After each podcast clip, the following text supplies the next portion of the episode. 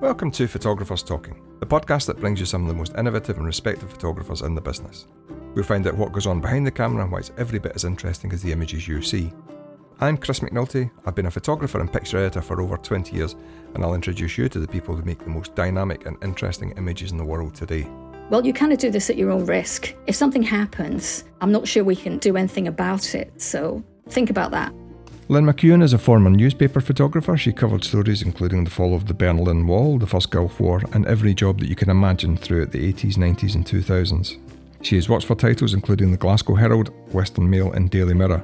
She is now a crime writer, and I began by asking Lynn to tell us about her new book. This is my uh, debut crime novel. It's the first in the D.I. Shona Oliver series, and it's set on the Solway Firth on the border between Scotland and England. And Shona is also a lifeboat volunteer, in addition to being a police officer. And when she recovers a woman's body, the case initially goes to Cumbria, but the police in Cumbria soon come back to Shona looking for help. And as she investigates, she uncovers links to her own patch, but also to her own past, and those threaten everything that she holds dear. And I suppose we should also mention at the, the top here the, the name of the book and the, the, the publisher as well, and where, where people can buy this book. That's right. It's called In Dark Water, and it's published by Canelo, and it's available um, online and in bookshops, in ebook, paperback, and there's an audio book coming very shortly. We'll get back uh, into the new direction you've taken in your career in a minute. How did you get into photography? Okay, at the at the very beginning, I, I started doing uh, photography as part of a an art Higher. I started doing this at school, and I got um, very enthusiastic about it qu- quite young. And um, partly this was because my the art teacher that I had was actually Liz Lochhead, who went on to become obviously poet laureate of Scotland.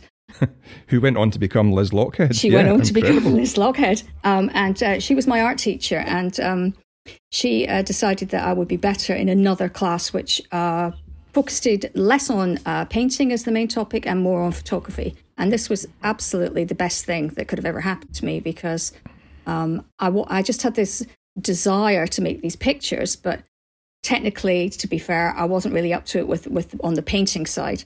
So I, I started off there, and then I went to Glasgow College of Printing, as I believe you did yourself, Chris.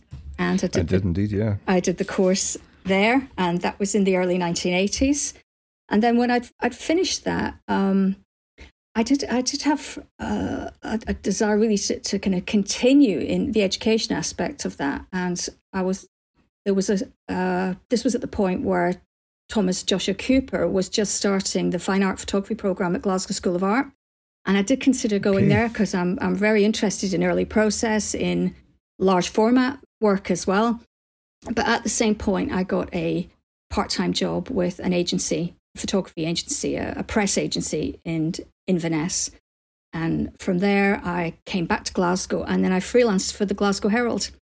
And at that point, it was George Wilkie who was um, picture editor at that, and he said, "I think, uh, you know, this this is the area you sh- you should stick with, but go and get a bit more experience with a newspaper, a regional newspaper in England, and you know, come back and see me. So I did that. I went to work in Wales. I went to work for the Western Mail down in Wales. But one thing and another happened, and um, I never, I haven't yet managed to get back to Scotland. So the Herald really was a, a big, well-respected paper at that time, wasn't it? It really was one of the the kind of heavyweights um, in Britain, wasn't it? It was. I mean, it was. It's a regional paper, and it was mostly a Glasgow paper, I suppose. But it really was well respected, and as much for its photography as its as its reporting, wasn't it? Yeah, absolutely. And they definitely had the attitude. You know, we are a national newspaper, and yeah. you know, you, a bit more regional experience will help you. And they they they treated you know photography as um, uh, a, a very important part of, of how you you told the story and I, I remember him saying to me, you know, when you go out um, on an assignment, make sure that you're lo- obviously looking for the bull picture. You're looking for the key picture that's going to tell this story. But I don't want you to come back with just one picture. I want you to come back with five or six. I want you to think yeah. about the narrative. I want you to think about the pictures that might go before and the pictures that might go after this key picture. And that's partly to do with the practicalities of newspapers at the time, because if we suddenly have space and we can use this as, you know, three or four pictures rather than one picture, then, you know, the material's there. So you were always overshooting, if you like. You were never going out and thinking, right, this is just going to be a single picture with, you know, a deep caption. There's always the possibility that everything you did would blossom into a feature, for example. Um, and also, he said, you know, this is a benefit to you because at that point you got paid by picture. so if, oh, you, got, right, okay, if you yeah. got more than one picture and you got more than one, you know, fee. So it, it was a, it was a great way to think about it, though, and a great way to explore that idea of, of visual narrative um, as Yeah. something different from just an illustration of the words. Yeah, telling a story is always a good thing to have in your mind, isn't it? Um, when you're Yeah. taking pictures, because it makes you aware of the surroundings you're in. You're looking left and right, and you know behind you, everywhere that there might be another picture. You're constantly scanning the the environment to see what could make uh, and what what could add to to the story that you're trying to tell. Yeah, that, I mean that's absolutely the case. That that kind of working that kind of visual muscle, uh, you know, it just it's it's partly about practice and it's it's all about awareness. And there was a, I remember there was a, an old an old hack of a of a photographer, a guy called Jack Middleton, who was kind of famous in, in those uh, newspaper circles at that time. He was tiny, you know, he was I think he was even shorter than me. He was about five foot, very battered, very streetwise. Um, and he always came back with um, the film. Uh, he always shot all these pictures at um, 125th of a second at f5.6. Didn't matter what he was doing. That's what he set his camera at. He was a brilliant photographer at catching that moment. And when he would come back in from assignment, he'd just hand the, the film to the, the printers who were, you know, processing at that point, and they would take a look out the window. And if it was a bit bit dull, they'd give it a bit extra time in the uh, developer. If it was a bit bright outside, they maybe cut back the development time a little bit more. So they they were able to kind of work around, you know, what he did. But he always had these great great pictures. And I remember he said to me, to take a picture, you need to keep both eyes open, and that was Yeah. partly about being aware of what's going on around you, um, and also really, you know, partly from a whole safety thing because you know you, you you do want to see what's happening, who's coming close to you, what's what's you know developing just out of the frame, and if you're only looking at what's through the lens, you're not aware of of you know how this narrative around you is unfolding. So you know that that that sort of advice and the things that George Wilkie told me really, really stayed with me. It was it was it was an absolute privilege to to be there at that time in the early eighties.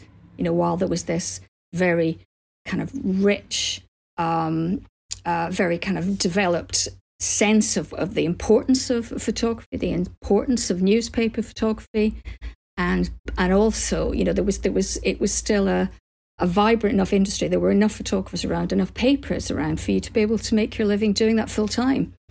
Which, of course, as time's gone on, makes it you know it's much, it's much harder now.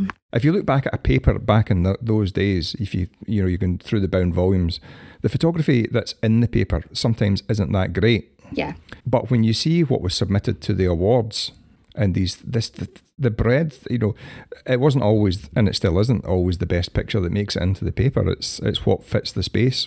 yes, um, absolutely. Quite often.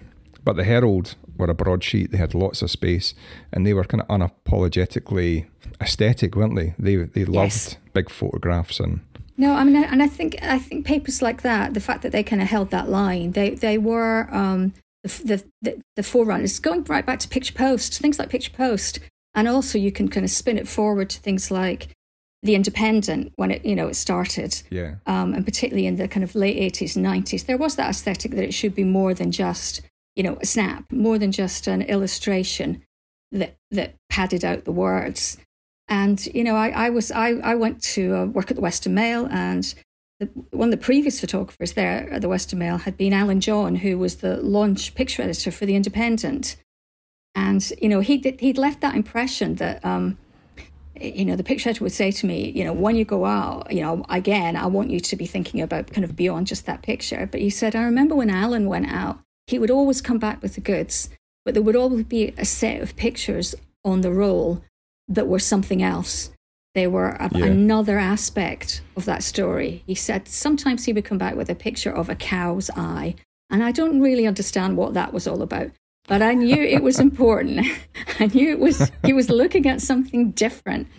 And again, that, that that's really appealing to the idea that you're you're giving a different perspective on onto a story. And and sometimes it's definitely the case when you know that there's an expectation from the editor and the deputy editors that that this is the way a story is going but when they see the pictures it kind of flips the narrative on what this story is actually about and that's of course hugely satisfying that you've you've been out there and you and you've you've you know you've you've captured something that's that's integral and something important to the story as well as being something that's you know going to make people buy the paper and turn the pages and and and read yeah. on really yeah. yeah from there, you said that you went down to Wales. I did. That gave you the opportunity when it came along to, to go and photograph the fall of the Berlin Wall. Is that correct? That, that's right. You know, I was I was there for six years, and it was a very busy operation. There was a daily and evening paper. There was a big Saturday sports supplement, and then when the Sunday paper was launched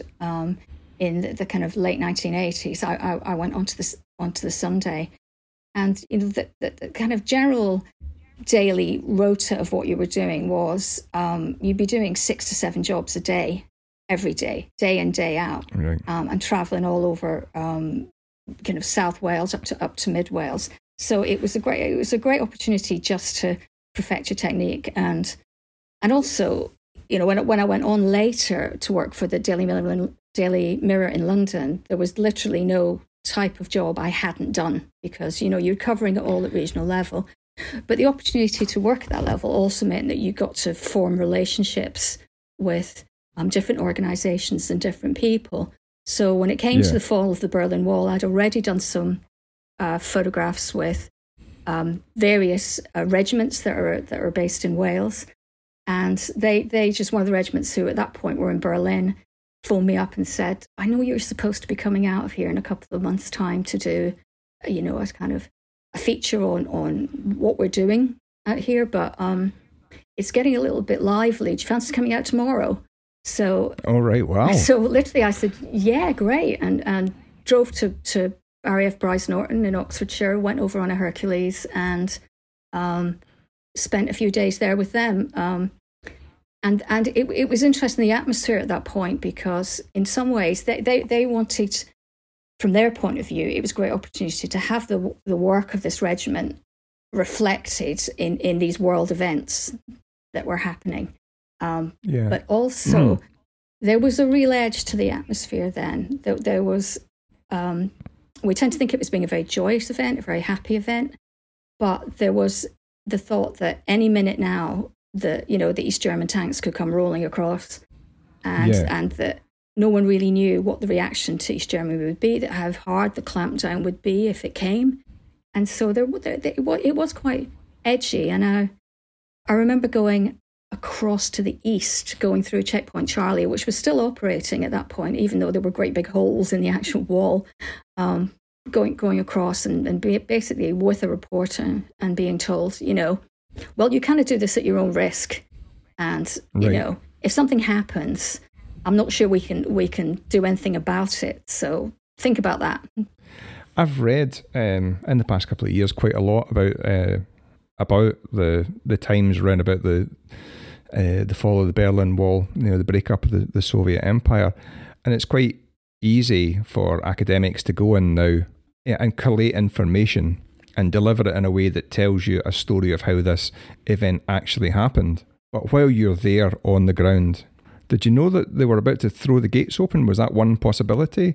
Um, I believe that maybe just before it, there had been quite a few people uh, were trying to escape, and there'd been quite a few people lost their lives as well, just in the the, the, the period before. Is that right? Yeah, that, that, that's right. You know, there was there was still this kind of shoot to kill policy going on with anybody who tried to cross the that, the death zone, the area between the, yeah. the wall and, and, and the fence, and um, there was. It, there was a real kind of sense of menace, but there was also a sense that there was um, amongst the, the population on both sides as, uh, an overwhelming sense that, that, they wanted this wall gone. And it was almost the, the, the feeling that they had um, the strength of numbers would overcome, you know, kind of armed intervention from any of the sides. Yeah. But I mean, many of the border guards, you know, I, I took a, a, photograph of the border guard looking through the wall, talking to a, a, you know, a child in, in from the West German side, and they they they were very very young, most of them. They you know they were 17, 18, 19 years old, and and so for them yeah. that was that was all that they had known. But there was also the sense that um, when they came across to the west, it, it was all just sitting there on their doorstep, and it was becoming now an immovable. Uh, you know, it was like a freight train now that that, that, that this this was going to happen. Is what you, what you weren't sure of was whether the intervention would come from higher, that there would be, you know, just of course you were yeah. always looking for that flatbed truck with the trips in it rolling into the corner of your eye because there was a sense okay. that you know that they they were in command. You know, whatever they said was going to happen. While you're through on the, the east, walking about, were you sort of doing street photography, just going up and asking people if they could, if you could take some portraits and see the emotion in their faces, or? Yeah, I mean, I think that the, the, the, the very strong impression you got the minute you went through um, the wall was that time had almost stood still for East Berlin. There were huge tracts of open ground, um, and the buildings that were left standing were like you know old pieces of furniture in an empty room. You know, they were yeah big flat areas where whole blocks had been erased. Um, you could see the, the, you know the, the lines of, of the bullet holes you know along along the masonry and the walls that were, were still standing and that large parts of it hadn't really changed since you know the, the wall went up. Um, and so that that was the overwhelming expression. And i think a lot of people on the east side were keeping a low profile it was very quiet very empty. If you're in a situation like that somewhere that's extraordinary on one hand you might not struggle to take pictures mm. but on the other hand you know everything's a picture wherever you look you could just rattle through your film in no time at all and have nothing left when you meet someone on the way back. Is how do you pace yourself in a job like that? Yeah, that that that is that is a real situation. It's, it's kind of overwhelming that that idea. You come and you're looking everywhere, and you everywhere you look, there you know there there's a picture. But I think you know when I was working, I was I was used to. Um, it was all done on film. There was no digital at that point, and so really you were thinking. Um, you you get to you get to a point on that 36 where you think I want to keep about always want to keep about six frames waiting. Yeah. Um, and then you know you're ready you're ready to, to, change because if something pops up in front of you, um, then you know you, you have to. You, the last thing you want is just is just to be there uh, changing your film. Yeah. But it was it was at that point. Um, the picture I took of the of the the, the child and, and the border guard was actually taken on um, a kind of little Instamatic which I had in my pocket right. as well, because I'd, I'd remembered a story that had been told by Eamonn McCabe about being at, I think it was the Heysel Stadium, um, and he had the big long lenses, but he'd been given a, a an Instamatic type camera to trial by Olympus, and that was the, okay. that was how he shot a lot of the pictures at Heysel. Right. Because obviously the rest of the, the kit he had was all long lenses, and he was too close. It was all happening you know, three, four feet yeah. away from him. Um, and so I had taken to carrying that as well. So that was always my backup. So I was having a little, a kind of sure shot type camera in my pocket as well. And half the time I didn't need it, but it's it's it's great to know these things are there. I, and just as an aside, that's the the second week in a row that uh, Eamonn McCabe has been mentioned. I was talk, talking to Calum Colvin about him last. He just came up in conversation, but there, maybe we should try and get him on then. Eh? Well, he was he was actually when, when I went out, I went out to um, the first Gulf War. I went up again with with a Welsh regiment. It was the Welsh Guards, just in the run up to the to the uh, first Gulf War. And the pictures that I shot when they came back, we were in a pooling arrangement with uh, the Press Association, and he was he published a lot of the pictures in the Guardian. And right. from that point, one of the pictures got picked up by the Victoria and Albert Museum, and it went in their collection of 20th century oh. images. And it, it wasn't a war picture as such, or even a, a kind of a pre-war military type picture. It, it was it's a picture of a, of a soldier showering in the desert. Um, yes, I, I, have seen that one. Yeah, it's just it's a very kind of human moment, isn't it? Yeah, and that that that was that approach, that kind of again looking at the approach that the Guardian had, particularly Eamonn McCabe had at that point, um, looking for the, the different aspects of it, like say the human moment. Well, I was going to ask you about the uh, about photographing in the, the first Iraq War, but uh, we've led ourselves onto that quite neatly. So um, you said that you went out with that regiment again. Yeah. I was surprised. I was doing some research earlier on, and the dates of the first Iraq War were from the 17th of January 91 to the 28th of February. Yeah. It's quite a short period of time, really, isn't it? It, it seems like Yeah. you know the the second Iraq War seemed to drag on for for many more years than that. It was a thing that was kind of done and dusted quite quite quickly. It's Yeah, abs- absolutely. I think the waiting period for that was, in, in a strange way, you know, longer because they they had they had troops out sitting around waiting, you know, for a good couple of months beforehand. And and um, I, I didn't. I went out in the December and uh, was was there for a little while and. I just got a tap on the shoulder one night. It was getting dark. We were all just about to go to sleep, and they said, "Right, it's time. It's time to go home." And I think I knew, and everybody knew, that was the point at which they were going to go in, that the war was going to start. They were basically clearing everybody out at that point who didn't really need to be there. was it the first or the second Gulf War where the the process of embedding uh, journalists with with regiments was used extensively? Was that the was that the first one? It, it became quite a sort of bone of contention, didn't it? That Yeah, you might not have been seeing what you th- they seeing the whole reality. Yes, that, that, that that's true. I mean, I, I had I had a, a, a minder basically with me the whole time, who was um, a captain in the Hussars regiment, and you know he he kind of stuck with me, which was great. He was actually he was actually his name his name was Captain um, uh, Roderick de Normann. He's I think he's gone on to write some uh, crime fiction. Actually, I think that's what he does now. But he was he was with with Kate Adie, and at that point Kate Adie couldn't get out. They wouldn't give her a visa. The Kuwaiti authorities wouldn't give her a visa to come out, and so I had I was I had him for uh, you know a few weeks, um, All right. Okay. and yeah, they they they, they kind of stuck close to you, and I, I didn't find it problematic. In, in some ways, it was it was fine because they had a certain amount of enthusiasm for getting you to the right place, to to getting you to the right picture, um, and so I I've never felt that it was really an issue. Mostly, you know, the the people that were looking after you that that, that with the, that embedding process were generally fine. Um, right. I'm, I'm aware that in some situations, there was, there was a situation before I went to Northern Ireland at one point where there had been some knocking stories in the press about uh, initiation ceremonies and, you know, just general bad behavior from the soldiers. Yeah. And I went out with a journalist uh, fr- from Wales. I went out with um, Jane Morgan, who's now works at BBC Wales.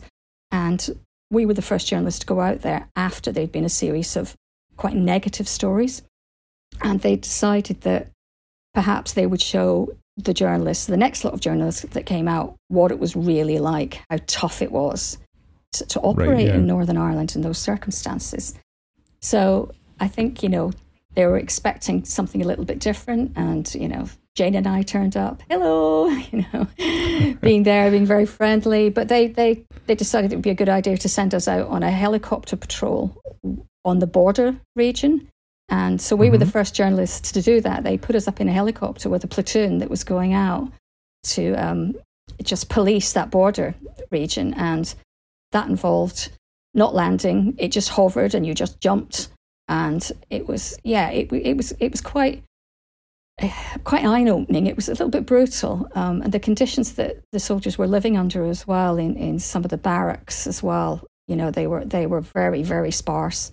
But you know, it, it, was it was great to experience that. It, it was it, there was no holding back at that point, and um, yeah, that that that was that was an interesting assignment. Uh, Do you know, as as you're speaking there, uh, I was going to ask you about being a woman Yeah. uh, in the, the photography business back then, Yeah, and it comes up there. They didn't know quite what to expect, uh, and then you turn up. yeah, Do you think it was disarming in a way uh, to have um, two women turn up who were going to report the story yeah. in the same way, but their their approach to getting the story might be slightly different from what they'd expected? Yeah, I think I think absolutely. I mean, you know, in all the, it's it's, cha- it's changed, you know, a great deal now. But you know, when I was mostly working, I was pretty much generally the, the only uh, woman photographer, you know, in in any department. Um, and I know when I went to work for the Sunday Mirror in in London, they were they were keen to have a woman, and I just basically said to them, "Look, I'm not going to be shooting fashion and and you know features for you guys." And they yeah. were like, "No, no, no, it's not that. It's because people will react differently to you than they will to me, to maybe a male photographer. You're less threatening. In in a way, it, it's it's the, the same sort of attitude that you might think um, that, that female police officers often encounter. That you can send two female police officers out, to, to, you know, to break up, you know, trouble, and it'll be more a case of diffusing it rather than you know the, the, people involved seeing it as a challenge. And that was definitely the case.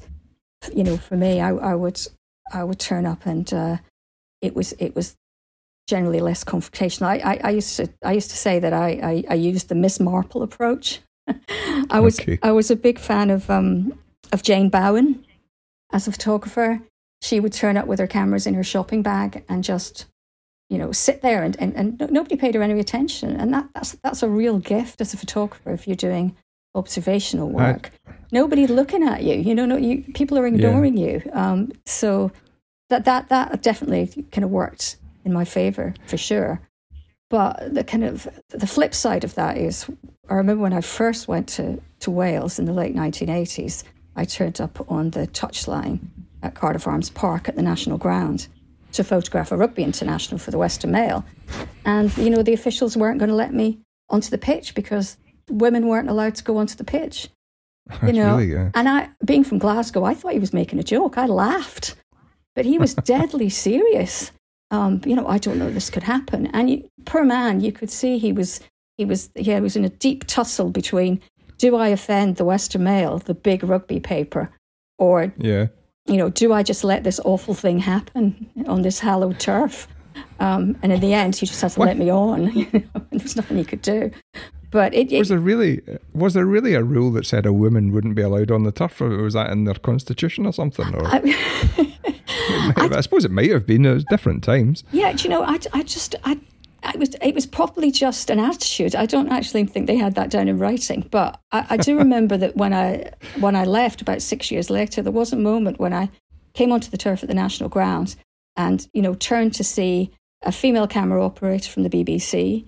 By by this point, the, the Welsh team had a, a female physio, and there was a kind of you know mental high fiving went on there between the three of us. That you yeah. know these ah, attitudes had changed and, you know, all, to, the good. And, and it, it was very similar. You know, in, in, in the book, I have a, a female RNLI and a female police officer. You know, Shona Oliver is a female RNLI volunteer. And she came, she came about from um, seeing a, a, a, female RNLI volunteer when, when I worked in Cardiff. I never got the chance to do a story on her. I thought she was, you know, it was fascinating. At that point, there weren't very many women. But also, I wanted to ask her about that idea um, of why, why do some people put themselves in danger for others? You know, I'd, I'd seen this when I was taking photographs as well, that people would, you know, run forward rather than run away from danger. And I always thought that was, that was a kind of fascinating thing to explore. We'll get back to our interview in just a minute. I wanted to give Lynn the chance to tell us what she hopes people will get from her new book. Well, I hope that when people read In Dark Water, they'll get a really strong sense of the environment of the Solway Firth, both its its beauty and, and its menace, and they'll also um, enjoy the experience of um, solving this case alongside uh, DI Shona Oliver and her team do you know that area well from growing up, or do you holiday there often, uh, or was it something you had to go and research? I, I did. I did both actually. I remember it from, from you know holidays there as a child, and I've been up on um, several research trips uh, now, and um, just uh, read, reading everything you can about an area is, is, is a great way to see the different aspects of it. But it is it's it's lovely. I mean, it has the nickname the Scottish Riviera. It's it's a very it can be a very benignly beautiful part of the world, but it also, you know, you get those Atlantic storms rolling in, and it can be, uh, it can turn very quickly. Uh, and In Dark Water is available from all uh, book retailers, and I will place a link in the description of the podcast. Okay, back to our interview. Uh, but back in those kind of 80s, 90s uh, years, would you be able to go to the boss and say, I found this person, uh, I want to go off and do this, you know, work on this story for, you know, a day or two days? Yeah. Um, would that be possible? Would that fly? Or do you just have to turn up with the rolls of film and go, I shot this when, while I was out, I think it will make? Yeah, the, it, it depended a little bit on just you know what part of the week you were you were in and how, how busy you were. And generally, the idea was that if if you had something that you wanted to pursue, an interest, a story that you come across, then generally you did that in your own time. Um, when Okay. when I was when I was at Wales on Sunday, I was actually chief photographer, and I had four guys working with me, and I did try very hard to encourage them to come up with stuff because they're they're the eyes on the ground. They would see stuff being on one job, you you hear about something else, and I tried to make sure that if they said to me, "Oh, you know, I've got this idea," I would say, "Okay, right, well, you can have half a day to do that." on your way back from doing something else and, Right, and try and make that make that time because um, it, you know it was a, it was a practical approach as well because in the at that period of time most papers were quite big there was a lot of acreage to cover and so you wanted to have you know as many stories in the bag that, that you could and, and ones that could be um, dropped in in their entirety with you know just generally just the pictures and that that great euphemism a deep caption which meant the photographer Yeah. was writing six paragraphs of a story um, Yeah. uh, to go with it. And you know, you wanted to have as many of those in the bag as possible because um, I don't know what it's like now specifically, but um, certainly then maybe about ten percent of what you were shooting was going into paper. So there was always this um, overspill, if you like, of, of, of, of stories and things that would, would would stay in the queue until they've dropped out of the queue. Um, Yeah. I, I think that's probably because we, we you know we had enough bodies to do this, but the, the rate of work was was huge. You know there was there was six jobs a day you were doing often on the daily paper. Um, when I went to uh, the Sunday Mirror, that, that that dropped dramatically, but still your your hit rate for Yeah. what was going in the paper was probably about one in twenty. And it's not because this, there was anything wrong with the story or anything wrong with the pictures. They were all of exceptionally high standard. It was just what what was you know what the editor wanted, what was topical that week. I saw a picture posted on a, a, a an online group on Yeah. Facebook just a couple of weeks ago, and it is. I'm- not quite sure what the event was, um, but there's a massive crowd, and there's a line of policemen, Mm. and the police were holding the, the crowd back before they let them in to see what it ever was. And there's one bloke standing right in the middle uh, with a, a brush over his shoulder. He looked a bit like Jack Charlton, actually, you know, with the bottom jutting bot, bottom lip. And it was o- obvious, his, and a shovel and this brush, and his job was to, you know, shovel out the, the horse dung Yeah, as it was dropped. Uh, and it just what an amazing picture! And the cap, the, the guy had written, he was, was the front page of the Telegraph until something better come along. Yeah. In brackets, never published. And I thought, oh my goodness, why was that? You know, there's so many gems lying out there in in neg form somewhere, Oh, maybe in landfill now. I don't know. yeah. That, that I mean that that's a bit of a problem. The fact that so much was shot and it, it never saw the papers. And th- there, there was a point in Wales where we were um, just move, moving the offices around and you know clearing out boxes and boxes of stuff from the uh, from the from the, the storeroom and it was all going to go in, in the tip and I thought, oh, I'll have a look at this because I'm interested in early process. There were glass plates in there and they were roll Oh film goodness, in yeah. there.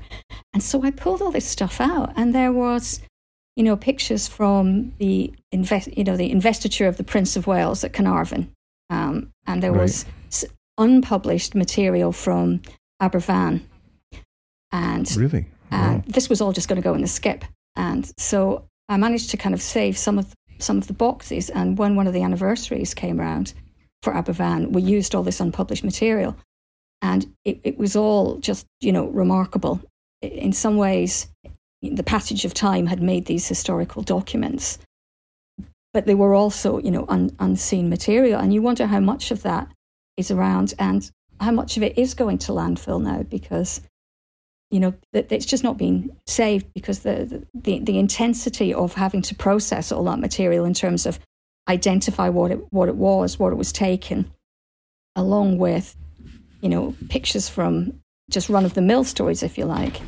You know, it, Yeah, it's, yeah, it's course, a yeah. huge, huge job, and there's, you know, there's definitely community projects out there that need to be done before, you know, please archives, don't throw this stuff away. We'll we'll get community projects going to, to, to sift this, um, and and find ways to digitalize and maybe get it online because it's it's it's an amazing resource that volume of material that was never seen. I remember being in the Herald Library one day. Yeah, Um, I worked in the old STV building uh, for the Daily Mail at one time, yeah, and uh, been down in the library. And one of the guys had been told to clear out the clear out enough space so that they could move it from move all this stuff into a new location. yeah, a smaller location as it happened, uh, and that meant that, that you know these big carts that you know you you put your rubbish in yeah, and wheel them along. Uh, I think he'd filled two of those with photographs. It was meant to be doubles and stuff that were going in it, yeah, you know, because you you might have something in filed under a person's name and under the match. So he's meant to look get these doubles out and bin it to make some space. But the boss came back and said he wasn't doing enough, so he had to clear out more. And it was Oh. like it wasn't like throw out what wasn't needed anymore. It was fill that, yeah. fill this carton.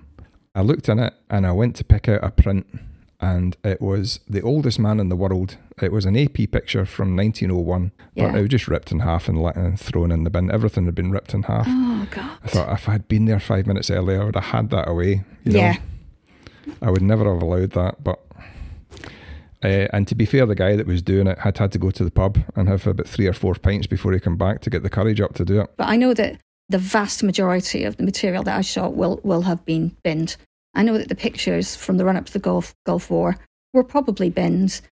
Um, Yeah. You know, apart from one or two prints from the fall of Berlin Wall, they'll all have been binned. You know, it, it and it's it's hugely frustrating because it seems that it, it always it, it's almost going out, you know, wholesale. That there's no discrimination. Oh, it's old. We don't need it. Get rid of it. And you know, you you just hope that somewhere in an archive somewhere that some of it has has you know survived. But Yeah. yeah, I'm I'm I'm. But all the all the kind of fine detail will have gone. You know. Yes, I. The, as you say, those other pictures that you were um, you would have added into the mix Yes. Uh, to to flesh the story out or to add add value to it, as a, as Yeah. we say these days. Yeah. Uh, am I hearing your Siamese cat in the Sorry. background? now? that's that's my owl. oh, you're. I've got. it's not a real owl. It's a clock that's got an owl on it. I'm sorry, that's just gone off. Right, okay. My cat hates That's it. Um, so, how did you come to leave photography and seek out a new career as an author? Well, th- this this was partly a kind of push pull situation. You know, when when I was working for the Sunday Mirror, my kids were small, um, and I would, you know, start start at the beginning of the week with a with a pack bag in the boot and not know, you know, how many days I'd be away or whether I'd be home that night. So it was it was becoming a, a bit of an a bit of an issue, and also there was um, cut back in in the amount of work that was available. Really, you know, when when you know they were cutting back the number of, of photographers they're employing. I think when I started the Mirror, there was something like 24 photographers, and I don't think they've got any staff photographers there there now. So there was definitely a sense that you know things were things were coming to an end. But I, I'd always always been doing a bit a bit of writing, um, and really it was just a case of kind of expanding that. And I did a, an Open University degree. I did an English and Creative Writing part time degree. And now I've gone on to do, I'm doing a master's at University of East Anglia on their creative writing uh, program. And so it was, it was something that I was always interested in doing, but it, I think it does link back to the photography, this idea of storytelling. And there will be constantly be things coming up in, in, in the, the, the kind of um, process of writing that, that link back to the visuals, the idea of kind of long shot, medium shot, close up is, is something that definitely Yeah. applies to writing and, and crime writing in, in particular.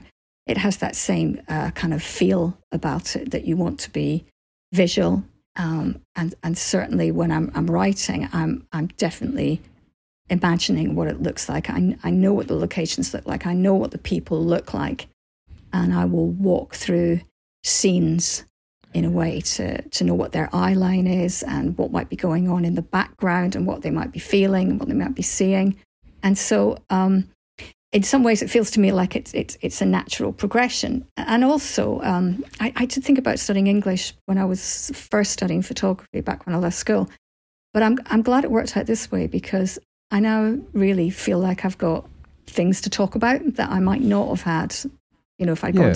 if I'd if I'd started trying to write books, you know, in in my twenties. And uh, one one of the picture editors I used to work for used to say that being a photographer, being a press photographer was like being a tourist in the human zoo, and that's right, yeah. that's a, a, a, huge advantage for um, any writer and for for a crime writer in, in particular. If you've got a camera and you ask people to do something, they'll generally do it.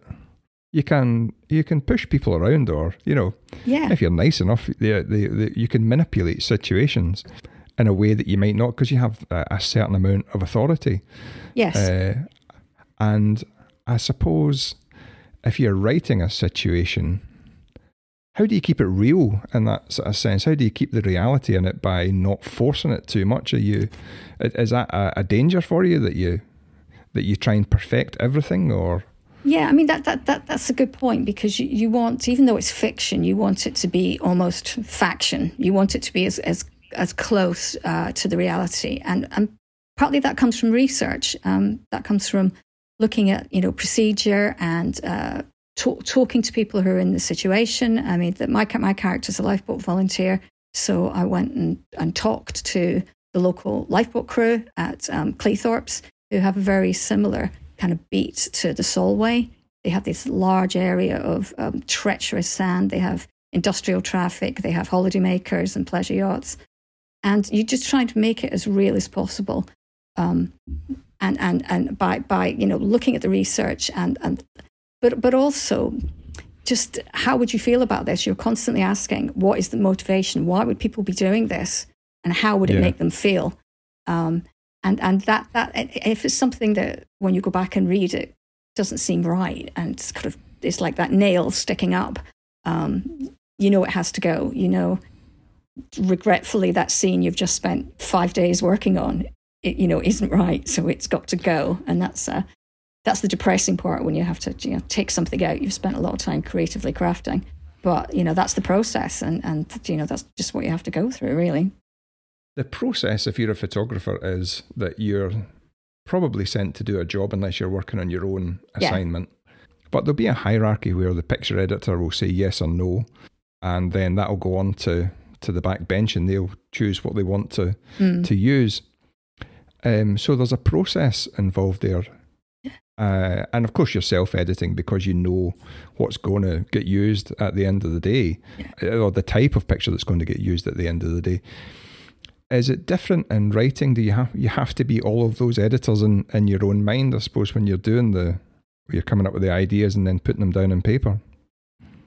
Well, you know, actually, it, it's not that different because you know it's it's it's it's publishing, and and so I I have an editor um, who works for the for the publisher, and I also have an agent who will, will look at the material as well, who who was a um, who was uh, you know in publishing herself, and it's it's a case of they they'll they will they will read it and they will say, um, I'm not sure this works, or um, I like this. Can we have some more of it?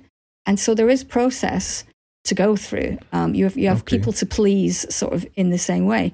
But I think the thing that I found trickiest about the difference between you know photography and writing is in photography, particularly if you come from a background where it was film based and, and shooting transparencies as well, it all goes into the moment before you commit it to two dimensions, if you like.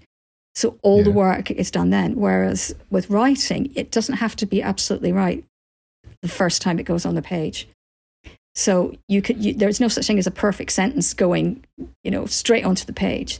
So in some yeah. ways, you, are working on it once it's into two dimensions. So you can probably it's a bit like going into the into the, the dark room or going onto Photoshop and and and doing a an editing job, a big edit job. but there's obviously there's only so much you can move in uh, with photography. Um, but in writing, you could pretty much move anything. So it's slightly more freeing from that aspect. But at the same time, you still want to stay true to that original, um, the original reason you you pressed the shutter or you wrote those words on your laptop. You want to try and retain that immediacy and that, that freshness as well. So there's there's a limit beyond which you can't edit in either the visual medium or the written medium. So you have to think very clearly to begin with. What am I trying to say here? What is the motivation of my characters? What is the menace that they face? Um, and and and be, be kind of clear about it. And and that's definitely the way that um, you know photography helped because it it you you don't have any time really when you're taking photographs. You have a split second often to make that decision, and so yeah. you have to be almost hyper aware, hyper vigilant about what you're seeing and what's important and how you're going to process that into two dimensions from three. So there, there are similarities definitely in the process. I, I suppose when you're saying that, there are different types of photography uh, as well.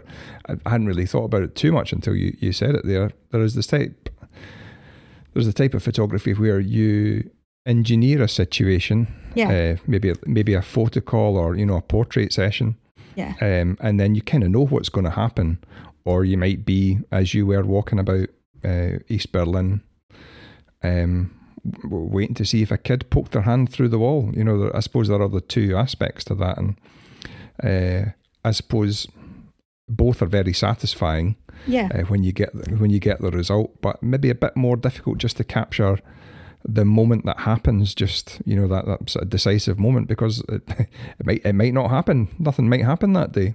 That's right. That's right. That that whole kind of decisive moment, uh, you know, that the Cartier-Bresson approach, it, you know, it's fascinating because you're you're you're almost putting yourself in the hands of fate, but you're also have to have that um, that awareness that and that almost premeditation that something is about to occur. Um, yeah, and I, I, I think that I think that, that, that it's the observational aspect of writing is, is the same as the observational aspect of photography. You know, I think because it's perfectly possible for for two people, to, you know, to be in a situation and, and, and to see two completely different things from it. And you can say to someone, "Oh, did you see that?" And say, "Oh no, what? I missed it completely because you know I wasn't. My attention wasn't there. My focus wasn't there." Um, yeah. And so, I mean, in, in writing, it's it, it's great to have an editor. I've got a, you know a really super editor in Louise Cullen at Canelo that can have the um, a different viewpoint to you. It's like having a great picture editor, you know, who will say to you, "This it this is the picture. Crop this, not not this bit here." So you went out and, and shot something with a particular intention, but actually, what works better is is a different approach. And you know, yeah. I think in all creative processes, you know, we we we need the editors. You know, everyone needs every every every creative needs a, a good editor, a sounding board. You know, someone who'll be able to spot you know things that perhaps you know you, you missed. You missed. When you're out on the road as a photographer, um, you're quite often told to get there at a certain time which is not the same time as everyone else is told to get get a certain certain job. Um, it can quite often be hours before, and I always try and if I've got nothing else on, I always try and get somewhere, you know, half an hour, an hour earlier anyway to try and get the kind of lie of the land. But there can be a lot of time when you're hanging around, isn't there? Um, did that give you time to to read for years and years? You know, overnights in hotels and stuff. I yeah, I, I, I was that I was that person who always had you know the book with them. Um, I, I, I and I do remember I remember being. Um, I didn't do much paparazzi work, but I did, you know, be, be waiting for people to come and I remember seeing other photographers reading as well. I think maybe that's, that's something that might surprise a lot of people that, you know, press photographers read. And I, I remember being, um, I think we were, I think it might have been Trooping the Colour actually. And we were waiting and there was, there was a couple of um, photographers who were from uh, Eastern Europe there. And at the period in the kind of 80s, 90s, there was a lot of people who were coming across from the Balkans um, who were working as, okay. you know, f- freelancers. And I remember seeing a very heated argument break out about Chekhov, um, about whether or not it should be written in the read in the original Russian between two two paps that were, you know, waiting for somebody. Um, and yeah. and so I mean, yeah, I, I, I, I did. I definitely read that, but I read I, I read all sorts of stuff, um, not not just crime fiction, um, and you know, I, I particularly. Uh, I, I think yeah, it, it, there's all sorts of ways that different sorts of, of art and different sorts of literature and things feed into whatever your your you know your your medium is. You know, I, I think that I think it crosses. I think they all cross pollinate each other. I really do. I think I if you you can see something in painting, um, and you can see something in in a you know a Leonardo da Vinci painting that makes you think about an aspect of writing, or makes you think about an aspect of of photography. You think, oh yeah, that, that that's an interesting idea. You know, how do I adapt that? How how can I use that? You know, to do something different with it.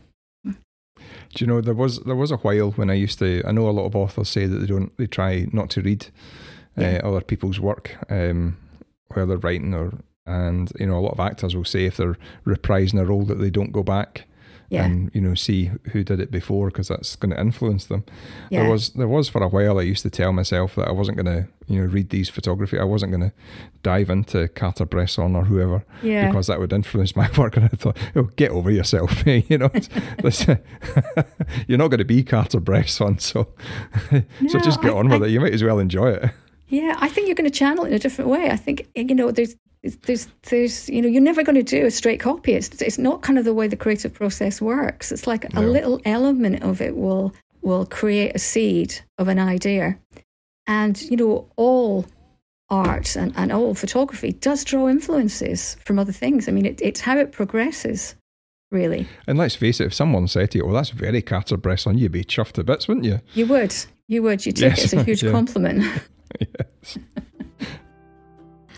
Thank you to Lynn for taking the time to speak to me. We had a great conversation. And what an amazing career Lynn has had as a photographer, and what really came across is her drive and determination to succeed. Uh, Lynn sent me a copy of her book through the post, uh, so I'm reading that just now, and I can heartily recommend it. You can visit my website, chrismcnulty.co.uk, or find me on Instagram. Photographer Stalking is a papercamera.co.uk production. Please visit the website for podcasts, pinhole cameras, and much, much more. If you've enjoyed the podcast, then please like, subscribe, or share with a friend. And thanks for listening.